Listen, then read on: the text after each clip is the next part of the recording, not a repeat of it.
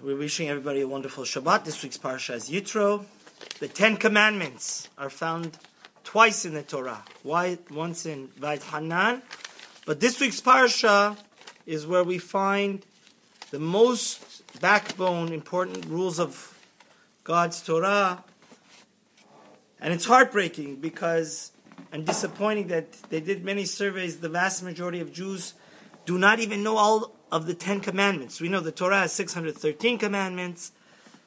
So it's very incumbent upon every Jew to learn and carry out each one of these commandments because we need Mashiach. The situation in Israel is heartbreaking. The mother of six children was stabbed to death, and we really need to get to a world of peace where every day there's only good news, and that's we need Mashiach as soon as possible. So May the merit of keeping the Ten Commandments and especially Shabbat, may Hashem send us His righteous Mashiach. We know that the fourth of the Ten Commandments is Hashem says Zachor et Yom HaShabbat lekadsho. We have to keep the Shabbat holy. The Torah says six days work. On the seventh day, there shall be no work. And Shabbat is really a miracle. There's a mesmerizing and gorgeous, almost inexplicable but palpable energy of holiness that those that keep Shabbat know. And it's the most paramount amongst all the commandments that a Jew has to do for his God. And when we keep it, miracles happen to us internally, externally, if you keep Shabbat, it's considered like you have kept the entire Torah. If you don't, it's chas v'shalom rachmana litzlan like you've rejected it. And why is Shabbat such a backbone and so important to the existence of a Jew? Any community, any per- private, personal person that keeps Shabbat, he can be rest assured that his grandchildren and great grandchildren will, will stay Jewish. If not, they're in a tremendous amount of danger. Now, there's a misconception of keeping Shabbat. The Midrash says no. Don't do it for God necessarily. Do it for yourself.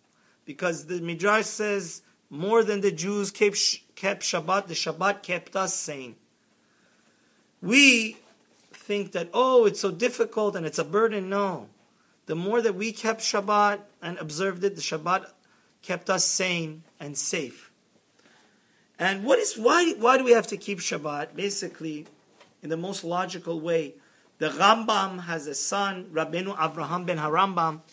He says that one day a week we have to stay, set aside for only spirituality, no physical labor. It's a day of introspection. We cut out the cell phone, cut out the email, cut out anything electronic and we reconnect with God. Life is so hectic, especially nowadays, with all those, God have mercy, lawsuits and different problems.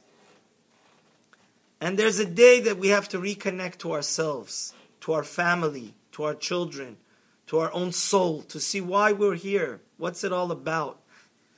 Money doesn't bring happiness. Money can make your life comfortable, but Purpose makes your life happiness, brings happiness. And Shabbat is the day that we understand that we've been put on this world because we're more of a soul, neshama.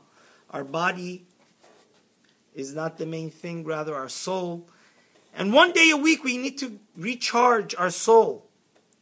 And those that keep Shabbat have to know the Talmud and Zohar and all our holy books tell us that if you keep Shabbat, it's like you've experienced heaven on earth. Let me repeat that. One sixtieth of the great pleasure of the Garden of Eden, which will come soon when Mashiach comes, you can experience it here and now. How? When you keep Shabbat holy. And uh, throughout history, what does it mean the Shabbat kept us more than we kept it? Because throughout history, look what ISIS is doing to the poor people in the Middle East. That's what the Jews were subjugated to pogroms and inquisitions. We were raped, murdered, and abused and discriminated against on the four corners of the world. Well, how did the Jew, why didn't the, the Jew just give up and become part of the Goyisha club? You know why? Because every Jew, he would eat the best food. He would be a king on Shabbat. And that magical, that truly magical experience of Shabbat would transform him and give him the audacity, give him the chizuk, give him the recharge he needed to again go and be a second class citizen. Because on Shabbat, every woman is a queen, and we truly have to thank our dear mothers and wives for cooking and making it so pleasurable. So the Jew has existed only because of the Shabbat. Because Shabbat, he becomes a king and queen. And he sees the beautiful, beautiful, beautiful light that is in the Shabbat. When the wife lights the Shabbat candles, she's bringing the light of the Garden of Eden, the light of the first day of creation, and blessing her husband and children. And never forget that Shabbat, when we keep Shabbat, what are we saying? We're saying, God, action is greater than words. Words are cheap. Through action, I could make a million dollars, I could do a deal, I could do a lot of fun stuff. But when I keep Shabbat, which is the truly deeper spiritual fun, I am witness, I'm bearing witness that you created the world and the seventh day you said is off limits. We can't work, we can't touch fire, we can't do the 39 prohibited things. And I'm also admitting that you took us out of Egypt and you're the supervisor of the world and there's divine providence. And never forget, if God forbid we're laxed and we want to abandon Shabbat and reject it, then basically through your actions you're saying the opposite. That's why it's such a terrible capital punishment for not keeping Shabbat. Now, many Jews claim that, Rabbi, why are you complicating things? I'm a good Jew, I keep the ten, ten Commandments. No, no, no. If you don't keep Shabbat, if you drive on Shabbat, or write, or do business, you don't, you're not keeping the most basic. First of all, that's wrong. There's 613 commandments and many rabbinic commandments that we must keep, like Purim and Hanukkah. We just had Hanukkah a few months ago. We're going to have Purim. But besides that, even to those people that say, Rabbi, don't make it complicated. I just care about the Ten Commandments. Well, then, if you want to be a good Jew, like Rabbi Aryeh Kaplan, which this class is based on his work, he has a beautiful bur- small booklet on the, the day of Shabbat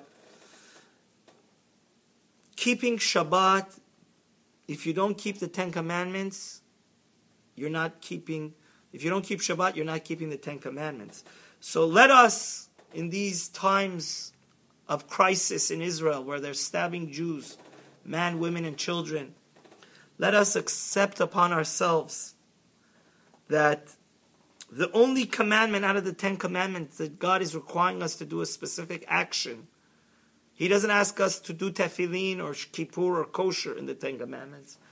He tells us one day holy, we don't go to work, and believe me, the benefit to ourselves is unlimited, and may we be merit to the day that is all Shabbat, the day of Mashiach ben David, that we go back to where we belong in the Garden of Eden, and there will be only good news.